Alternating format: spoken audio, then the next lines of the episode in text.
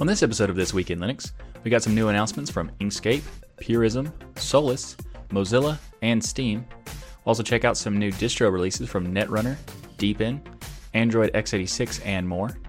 Then we'll look at some new hardware offerings from Purism and Entroware.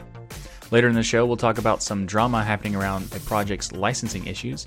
And then we'll round out the episode with some Linux gaming news, including some sales from the Humble Bundle. All that and much more coming up. I'm Michael Tunnell with Tux Digital, and this is your weekly source for Linux news.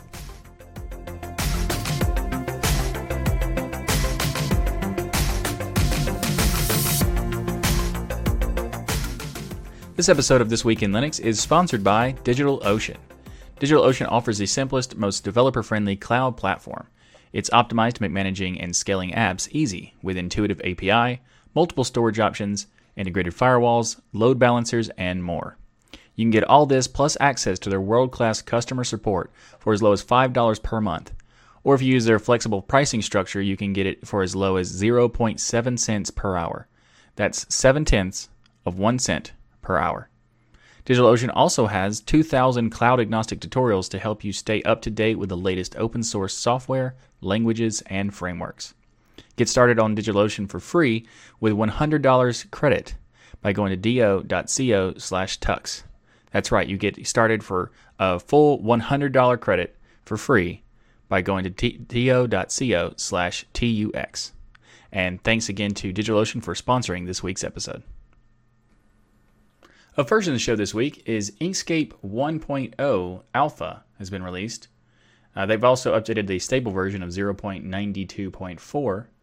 And now this is interesting because it's the first version of Inkscape that they're pushing towards the 1.0. So as you can tell, like the stable one I just mentioned is 0.92.4. They've been working on Inkscape as a project for about 15 years or so, but they've never released a full 1.0 major version. And this is a big milestone for them to do so because they're saying that it's in a production ready level. You know, like they're super happy with the stability of it and things like that. I think that Inkscape has been available as a, as a production ready piece of software for years. So it's interesting that they, they've decided to wait so long to set it up as a 1.0. But overall, I think Inkscape is great and you should definitely check it out. But the latest uh, version of the stable release of 0.92.4 has notable performance improvements for extensions, uh, filter rendering, and saving and moving paths th- throughout the uh, with a live path effect, and also the measuring tools had improvements. But with the Inkscape 1.0, they've ported it to GTK3 Toolkit, so it's got a lot of uh, improved UI experience as far as performance, as well as it offers better high DPI support. So if you have a system that uses high DPI uh, screen, re- resolution, then Inkscape will be better to scale on those systems. It also integrates the system theme support with the application better now. It's also offering some new export options or PNG exports, as well as some new variables fonts and stuff like that. But what's really cool is they've added a feature. I mean, there's a lot of cool features anyway, but one of the things I like the most is the canvas rotation and mirroring structure, allowing you to, instead of rotating, you know, the elements in the canvas, you can now rotate the canvas so you can, uh, for example, if you use a t- like a, a Wacom tablet or some other kind of a writing tablet, you can manipulate the canvas and then kind of like draw in a more convenient and efficient way rather than having to, you know, twist your arm or move the element so you can you just draw that one section. It's just it's a better way of doing a drawing tool for uh, a vector style approach. So it's really cool that they're doing that, and I'm glad happy to see that. If you'd like to check it out, I'll have a link to the blog post for Inkscape as well as a link to the download in the show notes. Um, as, to be clear, be clear, again, this is an alpha for the 1.0. It is not really ready to go for any production, but um, it should be pretty soon overall. Uh, but but the just to let you know again, it's a 1.0 alpha but it is released in an app image, so you don't have to install anything extra. You can just download the app image and set it to run, and then you're you're good to go. So have a link to the, the, the app image as well as the blog post for their website in the show notes. Up next in the show is a rather unfortunate piece of news. It's not necessarily going to be like a horrible thing. They're still going to be doing some test pilot stuff, but unfortunately, Mozilla has announced that they were going to be ending the Firefox Test Pilot program. There will still be some doing some experimental and innovation stuff like that, how they've been doing with the Test Pilot. But the reason why I like the Test Pilot program is it allowed anyone who wanted to participate in testing to be a part of it and try out all kinds of stuff. And I've been using the Test Pilot system since they first announced it a few years ago and when they previously had another iter- uh, revision of it, I don't know, ten years ago, because they they they said that they only started a couple of years ago, but I think this is more like a restart of a previous thing because I'm fairly sure I've been doing test pilot stuff for many many years. But anyway, there's the unfortunate thing is that this might mean that we wouldn't be able to test stuff out until it becomes a you know more flushed out product or ex- extension from the Mozilla team because things like containers, screenshots, activity stream, uh, the send service, all those things started as test pilot programs. The representative from Mozilla said that the innovation uh, process is uh, no longer going to be the responsibility of a handful of individuals, but rather the entire organization.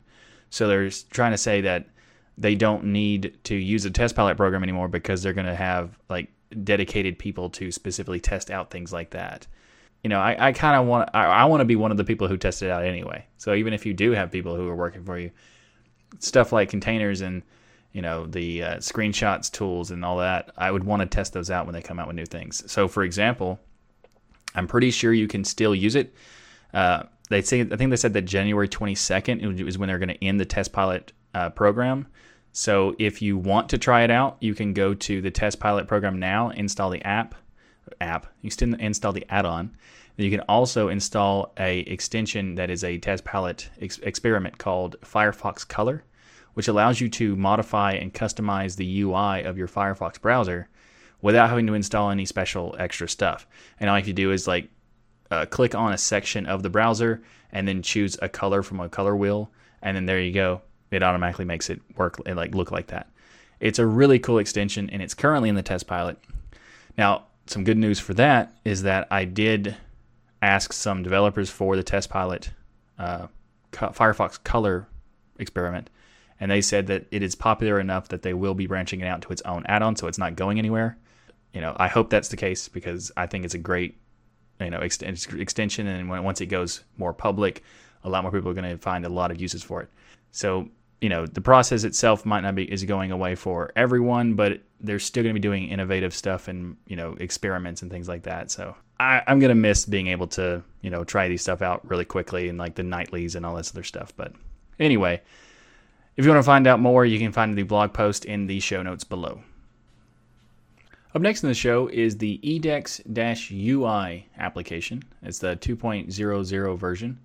And this is a science fiction inspired terminal emulator designed for large screens and it runs on all major operating systems.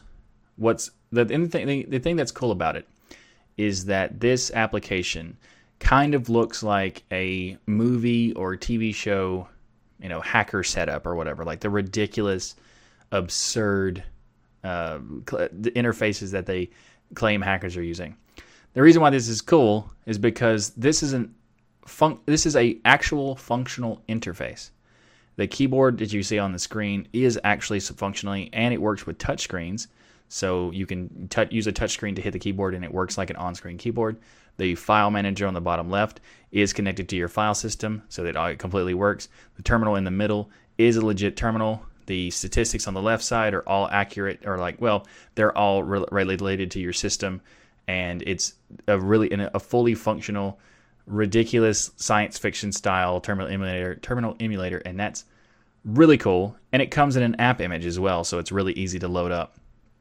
So if you wanted to try it out, uh, I have a link in the show notes for it. This is the eDex UI. Now it is based on Electron, so that might be bothersome to some people, but this is more of a fun thing rather than a super uh, useful thing. It was originally created as the Dex UI, and it was created just like as a proof of concept to you know for the fun of making an emulator that looks like that but it didn't really function so it was forked to make it function so every aspect of it actually supports it with like online status memory cpu usage all that stuff it's very cool and Uh, I mean, it's just it's just a really fun project. So if you want to try it out, I'll have a link to it, the Edex UI version two, in the show notes.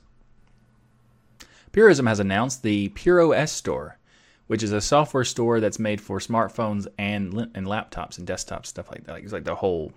It's trying to be like a convergent style app store. So Purism announced plans to introduce their PureOS store for the mobile initiative as well as their laptops running PureOS.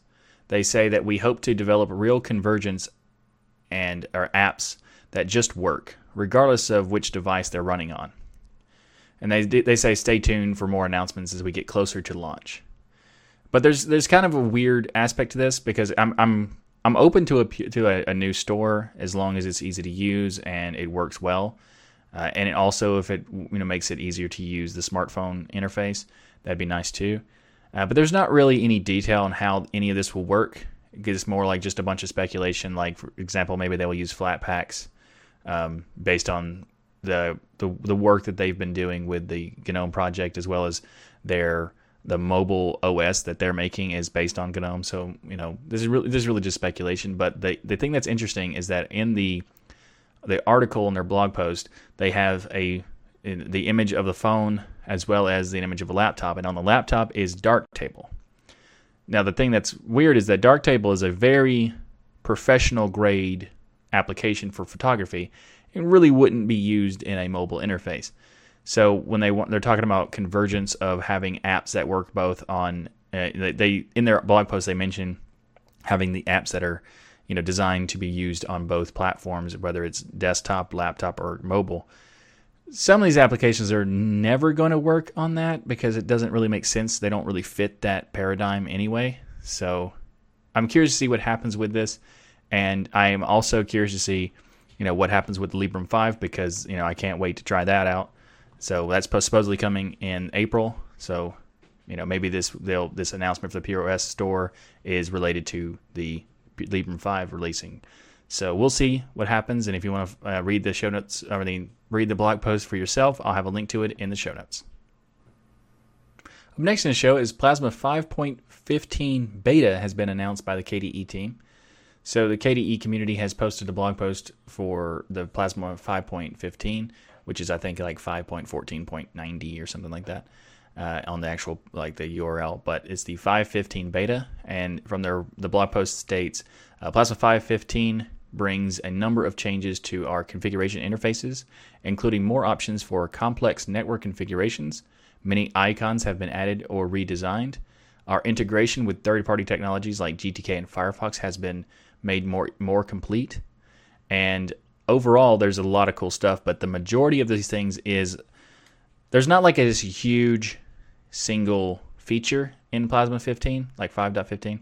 There are uh, like the previous versions, they've had like big single or a couple big features. These are more of a polish improvements and a lot of cool, interesting features that are just kind of like small features that like combine together make a really good update for the polish. Um, so, for example, they have better support for Bluetooth devices because you can now have indicating the battery status of the device in the power widget on your panel. They've also had updates to Plasma Discover, where they've upgraded the support for uh, Flatpaks and snaps. So you have um, even more uh, more improved handling of local packages, the ability to upgrade uh, the distribution from the update notifier widget. So instead of having a, just notifying that it's there, you can actually just click to start uh, start the upgrade from the widget. You also have easier installation of the available updates from the updates page in the Discover app, as well as a redesigned uh, sources page that replaces the old settings page inside of Discover. They've also made some upgrades to the screen reader support for desktop icons to help people who are visually impaired. And they've done some more, uh, some redesigning of the virtual desktops area in system settings, and which also has support for Wayland. Uh, virtual desktops themselves have support for Wayland. So if you're, if you're not you're not sure, virtual desktops is the what KDE and other systems refer to what the majority of Linux distributions call workspaces, uh, but they're basically the same thing. And they've also made some improvements to Firefox because you can now have the option to use the native uh, KDE dialogues for like open and save and things and things for like you know uploading files and selecting files inside of the interface rather than using the GTK, which used to be like the the, the default. Uh, they've also done some stuff with uh, sandboxed of snaps and Flatpak applications, so they now respect the Plasma configuration for using like the XDG uh, KDE Plasma integration modules. And a ton of other things, especially like Plasma 5.15 has a lot of work been done on, on Wayland. So there's more uh, more protocol coverage, support for virtual desktops, as I mentioned. They also added uh, touch, drag, and drop support, and many more things. And finally, the last thing I wanted to talk about for this release is really cool because uh, they've added the support for the WireGuard VPN tunnels to built into the Network Manager plugin. So you have to install uh, a package to make this work, but it, makes it so that network connections are can now uh, use the WireGuard for VPN. So it makes it a lot easier to activate a VPN that's running through WireGuard. And they've also made it where you can use the in the network manager you can set it up where it's like a, a metered connection. So if you if you have an internet package that has a certain cap limit, you can say you know, don't go over this limit or, you know, warn me over these, like the, a metered structure. So that's pretty cool. And if you'd like to learn more about the latest release from Plasma, you can see the blog post from the KDE team in the show notes below. Solus has shared their plans for 2019 with us. Uh, Josh Strobl from Solus team, also a friend of the show and Solus experience lead, made a post detailing all the changes you can expect in 2019 and they broke it out into the quarters of the for the year. So quarter one or Q1, we get Budgie 10.5, which means you also get Solus 4, and the in Budgie 10.5 will be using some support with GNOME 3.30, uh, the 3.28 stack for GTK as well. And they're also going to be updating the CUPPA program, which is the Comprehensive Upstream Provider Polling Assistant which allows tracking of package repository and individual packages within the repository. So it just keeps track of things and how it's used in dependencies and stuff like that. Uh, Linux Hardware Qualifier is also going to get some updates. It's going to get a stable release actually pretty soon within the first uh, within this month, I think, within within January. And they're also going to get some support for the YP the Y package or YPKG improvements for uh, some better inconsistency, uh, consolidation, and functionality. And quarter quarter two or Q2, Budgie 11 development begins, and the Software Center will be introducing snaps and Flatpak support, as well as a whole new user user interface experience. And they've also been working on the development work for uh, the Sol or SOL package manager, which will be replacing the EOPKG, which will be their next gen package manager, the Sol or I'm not really that's how they're supposed to you're saying it or not, but that's what I assume because of the you know the name Solus. But uh, Q3 will focus on getting Budgie 11 into an alpha release, and Budgie 11 will be released as well as Sol in Q4. So tons of stuff coming for Solus, and it's really cool to see that they've actually laid out a roadmap that's coming because very few distributions or projects in general offer a roadmap of what they plan to do and when it's coming and things uh, are, are set on their schedule. So that's pretty cool to see, to get that and they're also going to be probably you know releasing some more uh, you know various items sprinkled in between all of these different um, you know big releases. Uh, so this is pretty cool. If you'd like to learn more and, and, read the blog post yourself, I'll have a link to it in the show notes for the Solus plans for 2019. Up next in distro news is Netrunner KDE 19.1 Blackbird has been released. This is a distribution based on Debian using KDE Plasma 5.14.3, and it has updated to uh, KDE Frameworks 5.51 and the KDE applications 18.08 and Qt version 5.11. It also has support for Linux kernel 4.19, which is uh, fairly up to date. Is, is one of the latest ones. Uh, I'm pretty sure 4.19 is the LTS uh, release for Linux kernel, and it has updates to Firefox with Quantum uh, 64 version as well as Thunderbird 60.3. Now, what's the latest thing that's probably the coolest thing about this is that they've changed the look and feel of it. Uh, they now have this new theme called uh, Netrunner Black. It's based on a dark but not like super high contrasty visual. Uh, so it's, it, there's certain aspects of it, like the panel and the menus and the widgets. They all they all look really nice. Um, I think it's I think that part is really good. There are some aspects of it I'm not really a fan of, but overall, I think it's a really nice theme, and uh, you should check it out if you're interested in a Debian-based Plasma distribution. Now, the, the, the other thing that's cool about the, the Firefox that they they have this is they have it built in with the Plasma integration add-on. Um, there's a, a, lot of distros are now shipping that by default because it's really cool. If you haven't heard of what it does, it, it integrates your system heavily with uh, the rest of the, your Plasma desktop with Firefox. So, for example, if you're playing a uh, a YouTube video or a podcast, you know, something like that, inside of your Firefox window, and you use the media player widget, you can pause content from that widget while it's playing in in, in uh, Firefox. So it's got this nice integration structure. And if you when you download stuff, um, you know, download files in Firefox, it, there'll be like a progress bar on your Plasma panel, and lots of cool features that are like the integration features like that. They've also made some improvements to the KDE or the GTK apps inside of KDE Plasma. So they now use KWin borders that are integrating uh, nicely with the rest of the Plasma desktop. Now, some parts of it work great and some parts don't. So some of it is it does integrate really nicely, and some of it has like excess. So, for example, some GTK apps that are using uh, CSDs or header bars, um, they kind of have two close buttons sometimes, and that's kind of that's a little awkward, but overall it is a big improvement for the, the previous version. So if you are interested in trying out a plasma uh, based uh, debian distribution or debian based plasma distribution that makes more sense uh, i have a link to netrunner kde 19.01 blackbird in the show notes. Up next in the show is deepin 15.9 was released. It has improvements for usability as well as some bug fixes the biggest new feature for Deepin 15.9 is the support for the Deepin desktop environment to get uh, touch touchscreen gestures, including click, double click, long press, and the ability to scroll up and down with your fingers.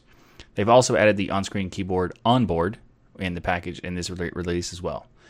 There's also some additional power management options for both laptop and desktop users, including the ability to set separate monitor and computer suspend times. So if you have a system that's on a battery at one point or plug in or plugged into power at another point, you can have different power settings for each one of those. So once you unplug your your power, it turns into battery. You can have a different uh, power management setup uh, profile, like automatically switch to it. There's a lot of other bug fixes and things like that for um, you know variety of different packages, and they've set up. There's a new smarter repository and mirror selection system so that it will get packages faster depending on where you are in the world. Another interesting thing about this is not necessarily directly Deepin the distro related, but the Deepin desktop environment has been approved for support in Fedora 30. So the next version of Fedora will also utilize, will have a version that utilizes the Deepin desktop environment. The Fedora Engineering and Steering Committee, or FESCO, that's a fun acronym, has formally approved Deepin for inclusion in Fedora 30. So that will be interesting to see. If, and it's going to be probably around May that the Fedora 30 will get Deepin support, as long as the the packages stability and and um, features are you know stable uh, for throughout the development stage because they have approved it and it so far it is good to go. But you know you never know what might happen in the development uh, aspects. You know updates might break something or who knows. But as long as none of that happens, Fedora will be getting Deepin. And but if you want to get you know try out Deepin right now, you can get Deepin 15.9, and you'll have a link to the the announcement from Deepin themselves, as well as a link to their download in the show notes. Up next in the show is a blog post uh, we're, talking about Postmarket OS because they're talking about the 600 days of Postmarket OS like development. And if you haven't heard of it, Postmarket OS is a really cool idea it's essentially saying it's a they call it the a real Linux distribution for phones and other mobile devices, and it's it's basically taking the idea of like the the older idea of taking x86 hardware and any distribution can run on it, whereas um, on phones and ARM based devices, they have to be made specifically for that device, otherwise it's not possible to use it.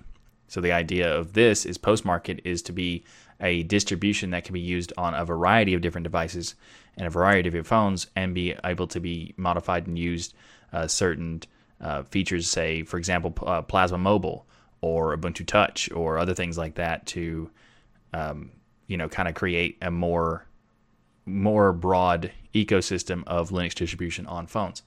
And they're also aiming for a 10 year life cycle for each of the phones that they support, which is ridiculous compared to the majority of you know mainstream phones are like two years, maybe three if you're lucky. It's still in an alpha stage, so there's still quite a few things missing. But it's just like I, I think this is like a dream if it were to be if it if it does come to fruition, it would be a dream for it to exist. And I think that it's a great uh, you know project that they're working on making this happen. So they are they're working on you know bug squashing and variety of different devices. Uh, so it's gonna be it might be a while before this dream becomes a reality, but I'm still looking forward to it. Uh, so for example, uh, some of the devices don't have the ability to make phone calls, or on the Nexus 5, in order to make a phone call, you have to like use a terminal and input some commands. So that's not ideal, of course. So, uh, but what's interesting is that they, this blog post talks about that they are not going to rush out tele- telephony f- functionality. They want to do it the right way. They don't want to just like slap it on and try to like work around it, you know, make make workarounds and fixes and stuff like that to just uh, you know pretend that it's ready to go. So I'm I appreciate that they're trying to do it the right way. So that's good. Uh, they're also talked about how they're changing their infrastructure because they used to just do a uh, their builds on a single computer and now they're working with builds.sr.ht, which I think they said is is pronounced builds.sirhat. I'm not sure if that's well, it's fun if it's true, but I don't know. Uh, they but they also have their this collaboration with builds.sirhat, and this will allow them to use an infrastructure for you know much larger testing and building of these versions or ROMs for these phones. They also said that they have support for all Raspberry Pi versions, including or up to three the 3B plus, including the Raspberry Pi Zero. And they said that they've added 28 new devices for a total number of bootable devices at 112. Now, just a reminder, this is not fully functional devices, but rather the amount of devices that can su- successfully boot post-market OS. So there's a lot of potential for this project, and it's very cool that they're doing that much work on all these different devices to you know prolong the life of these devices. That if you do have one, you wouldn't have to just throw it away because Android abandoned it, you know that kind of thing. So it's really nice to see. And uh, if you'd like to learn more about Postmarket OS, I'll have a link to this 600 days post as well as their official website in the show notes below. So, from talking about getting Linux distribution on mobile devices or Android devices, we're now going to talk about getting Android on you know desktop devices and laptops and desktops with the Android x86 8.1 official release. So, Android x86 8.1 is the Oreo version of Android on x86 architecture or laptop and desktops. And this one, this particular release supports uh, multi-touch, Bluetooth, DHCP only Ethernet, Wi-Fi, uh, support for audio like you know capture and uh, sound like plus playback, uh, cameras. Uh, it also has the ability to mount external USB drives and SD cards, and has support for secure boot. So when you if you use UEFI on your system or on your drive, you can use support secure boot with Android x86 8.1.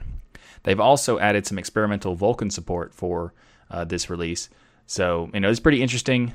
I mean, it's Android, but in this case, it doesn't really have the Google apps. So it might be worth checking out if you're curious. So it's it's not as ridiculous, you know, it's not as uh, Googleified in this case. So if you are interested, you can find a link to Android x86 8.1 official release in the show notes.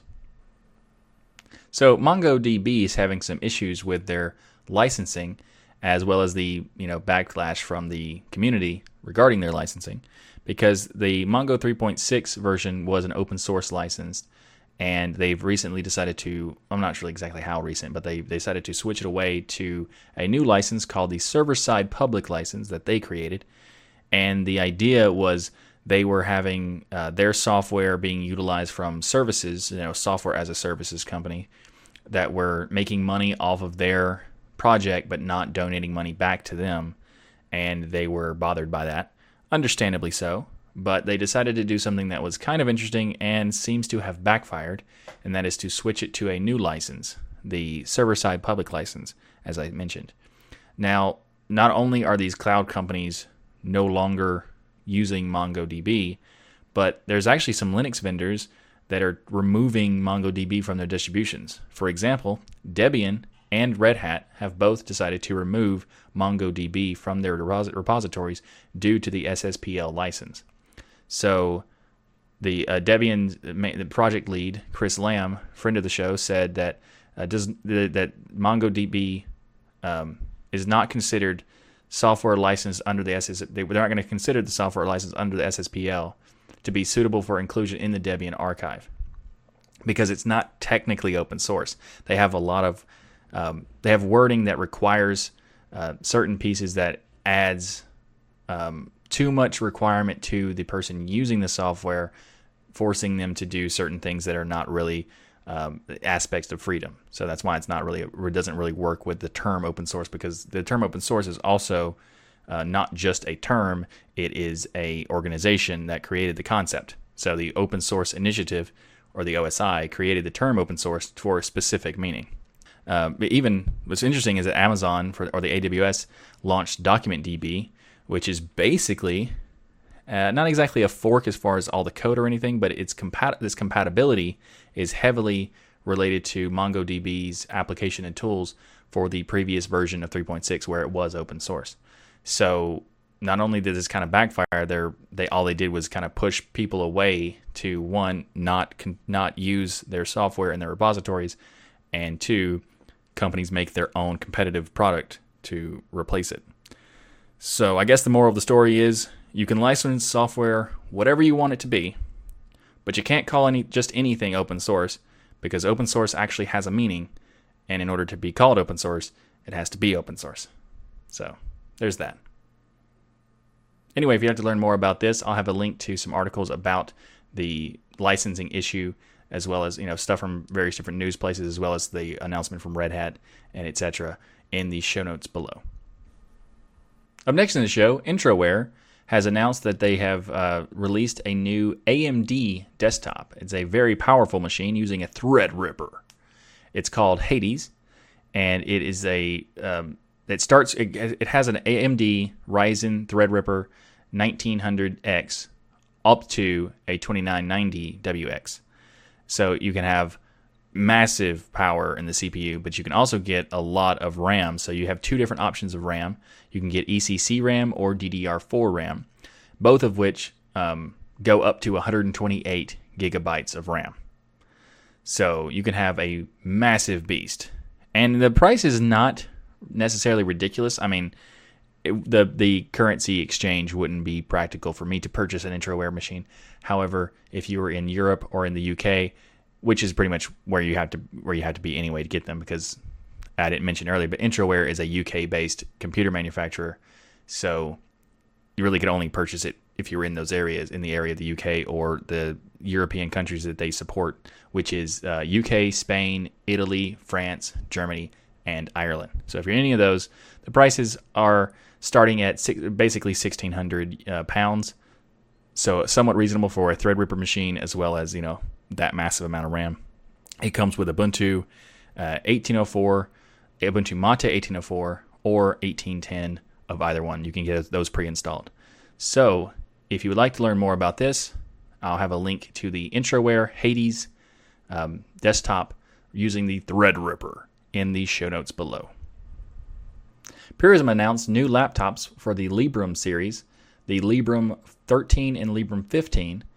Uh, the version 4 of these laptops has been released, and these include the 7th gen Intel Core i7 7500U processors, and those work with Coreboot. Librem uh, 15 will also get a 4K resolution, and will both and they will both have integrated HD graphic uh, 620 chips. And all these options come with uh, their a Pure OS, which is based on Debian. Now, if you haven't heard of the Librem laptops, what's really cool about these laptops is they have these physical switches on the laptops where you can disable your webcam and your microphone and I'm pretty sure your Bluetooth as well. It's a privacy security thing. So if someone were to say uh, be on the same Wi-Fi as you, uh, they could maybe activate your webcam or something like that. If you just disable the entire functionality whatsoever, there's no way they could get into it because it just doesn't work. Um, so that's it's an interesting approach because it allows you to guarantee that you have privacy and security because these these functions don't work when you have the switch turned off. So it's a it's a really cool idea, and these and the laptops are pretty nice looking. They're pretty slick. Um, they start at around the Librem 13 starts at around 13.99, with the Librem 15 starting at 15.99.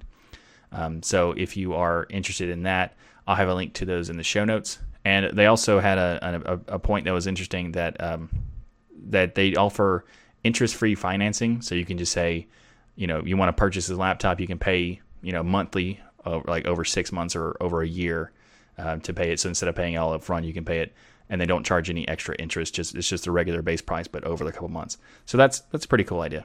So if you are interested in checking it out, I have a link to the Purism new laptops in the show notes below.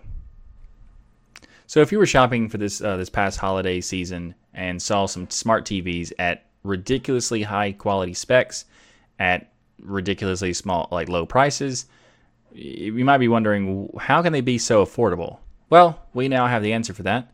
And that is most of these t- companies are selling or collecting and selling your data, your usage data and etc. So smart TVs can now be sold at cost or near cost to consumers uh, for example, Vizio, is able to monetize those TVs through data collection, advertising, and selling direct to consumers like movies and TV show. It's not obviously I, I wouldn't want to do that. I'd, prefer to. I couldn't really find a TV that's recent that doesn't have these smart TV things. I guess you could just go to a different source on the TV and dismiss the regular built-in stuff. There we get we got something from uh, the CTO of Vizio had an interview with Verge or the Vergecast, and uh, at CES, and they talked about this issue. Um, so one of the things that they were talking about is that there was some uh, the their TV was pinging ten times more on the internet than any other device on their network, and they were like, "What's going on here?" The CTO basically said it was a probably a bug in that particular instance, but he did talk about that they are sending data. And he says it's not just about data collection, it's about post purchase monetization of the TV. Okay, that's a fancy way of saying data collection. Uh, Baxter, the CTO, said he thinks that Vizio is the industry leader in disclosing what tracking is happening and letting users opt in or opt out during setup, and that he's fine if people choose to turn it off. But he's also clear that TV companies are in a cutthroat business, and that companies and that companies like Vizio would have to charge higher prices for hardware if they didn't run content, advertising, and data businesses. I'd rather just have pay a little bit more, or, or you know, depending on what percentage, I'd still significantly more even to not have to worry about my TV tracking everything I do. But Vizio is an interesting uh, situation in the industry because they do it is an opt-in or opt-out situation. So when you are setting up the TV for the first time, it does ask you whether you want to opt in or not. So that's kind of good, I guess. You know, it's better than nothing, but at the same time, still not good. If you'd like to learn more, I'll have a link to the Business Insider as well as the Vergecast uh, podcast in the show notes below about this topic. Up next in the show is the first Linux gaming topic, and that is the Steam client has issued their updates and plans for 2019, including a new beta. So we're going to mostly talk about the beta because there's some really cool stuff in the beta. Uh, but they have, if you link, if you, I'll have a link to the plans that they have for 2019 as well in the show notes.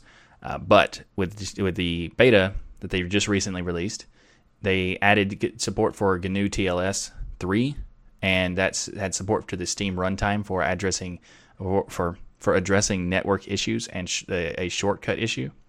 They've also improved some uh, issues with the Vulkan caching, uh, so it, it, just makes it a lot more efficient for caching with the Vulkan uh, run, run Vulkan rendering. And the beta update now allows for per game enabling of Steam Play. This is awesome this allowed instead of having like basically when you used previously you had to set up the Steam Play for global. So you're whether your game supported it or not, it would activate the Steam Play. Now you can specify uh, individual games to use Steam Play or not, and it also allows you to force the Steam Play on games that are technically Linux native games. So you might be wondering, why would you do that? Well, I thought the same thing. And thankfully, in the live chat, when I said that, one of the people, uh, one of the members of the live chat, informed me that some of the games that he plays are not very good in the Linux native port. For example, ARK is very broken on the native native version, but if you play it through Steam Play by activating this setting, it works just fine. So there's one reason. If the port is not a very good port, then you could use Steam Play to bypass the port completely. So that's pretty cool. Um, there's also another interesting thing about it is that using this new beta, they've added a, a feature you can see what version of Proton is being used for each title it is activated for. So if you have different versions of Proton installed for different games, uh, or you know maybe some games need a newer version, you, it'll tell you which one is being used, so you can update it. So that's very cool. So if you're interested, I'll have a link to the Steam beta the Steam client beta announcement in the show notes below. Up next in the show is the Humble Double Fine Presents bundle. And this is a really uh, silly bundle because there's a bunch of games in here that are just interesting. Like they're odd or fun or just ridiculous. But it is definitely something I am going to get myself, and I think it's worth talking about because I think it is like some of these games are definitely worth it. So, first up in the first tier, there's Mountain, which essentially you just you you have a mountain that's that's floating in the sky that you um, create, like put trees on, and uh, it's hard to I don't really know what it's about. It's hard to say. Uh, 140 also similar. Not really sure what it, how to describe it. Uh, Thoth is like a shooter game with shapes, so you gotta have to look at these games to like fully understand what what they're what they are. But uh, well, one thing though is that Thoth does not work on Linux, even though it does work on Steam Play though. So it's just not it's not native to Linux, but it does work on Steam Play. That's those are on the first tier. Then there's the second tier that's got uh, GNOG. Doesn't work on Linux, but it's okay because the next game does, and it's a pretty cool platformer. It's called Escape Scapegoat or Escapegoat Two, and Escapegoat Two is really fun looking. I haven't got to play it yet, but I'm going to be buying this this bundle right after the show, so I will be doing that soon. And on the next tier, well, by the way, first, uh, a, lot, of people like if you look at the Escapegoat 2, their reviews for this game is really high. So they people would say that this bundle by itself for just that game is worth it. Another game that's normally twenty dollars but if you pay $10, you can get this game as well. It's called Gang Beasts. And it's a very silly, like ridiculously ridiculous physics brawl game where you have like four people and you just battle on these weird stages and you try to do like you avoid like custom stage traps and things like that when you just like kind of battle and fight each other and it's it's really silly but it's also it's also pretty fun. Uh, I haven't personally played it, but I've watched people play the game, and it looks it looks silly and fun. So I'm looking forward to get it. And it was it is on my wish list, so I'm I'm definitely gonna get that. Uh, and then the next game is called Everything. Yeah, the name of the game is Everything, and I have no idea how to explain it. I don't know what it's about, but it's it's pretty interesting. So it, it, you you can you play the game from various different levels from a micro level from down to like single cell organisms all the way up to macro levels of galaxies and I don't know what you're supposed to do. Like I watched a couple videos about the trailer, like gameplay footage, and I have no idea what's going on. So if you have played this game and you know what it's about, let me know in the comments below. Otherwise, you know, I might have just played for myself. But there's there's something else that I thought was funny is that there are, when you're on the animal level, you know how animals like just walk. For some reason, they don't walk in this game. Instead, they all do front flips to move, like a bear just doing a front flip over and over. Like it's a weird game. So I am kind of curious to try it out just because of how how weird it is.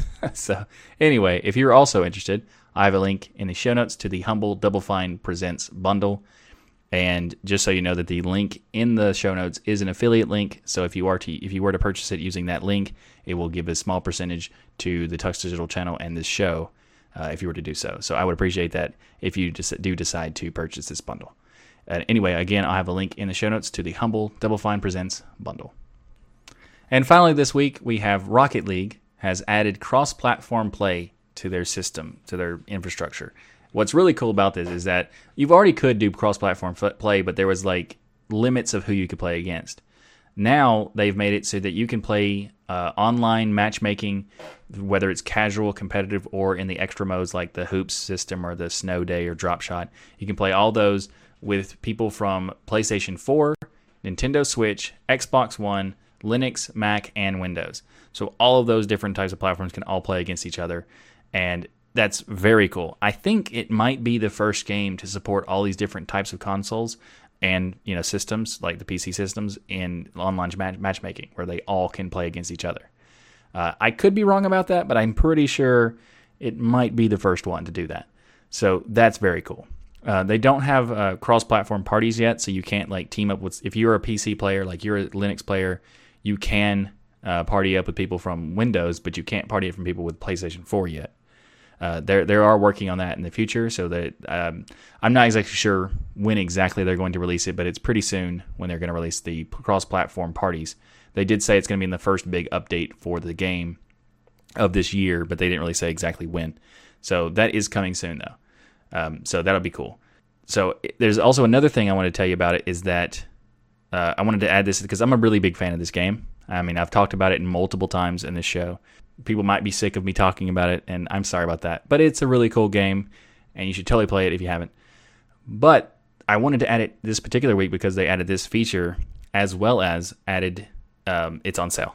Basically, it's because it's on sale too. Uh, if you can get to uh, like I think uh, forty percent off, I think is what it is.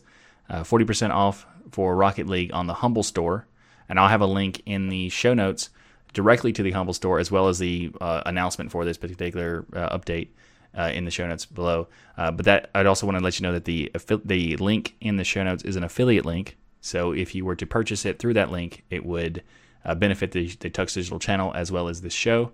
So I would appreciate that. So again, if you are interested, I'll have a link to Rocket League on in the on the Humble Store in the show notes below. Thanks for watching this episode of This Week in Linux. If you like what I do here on the show, please like that smash button and be sure to subscribe. If you'd like to support the channel or the show, we have multiple ways to contribute via PayPal, Patreon, and many more.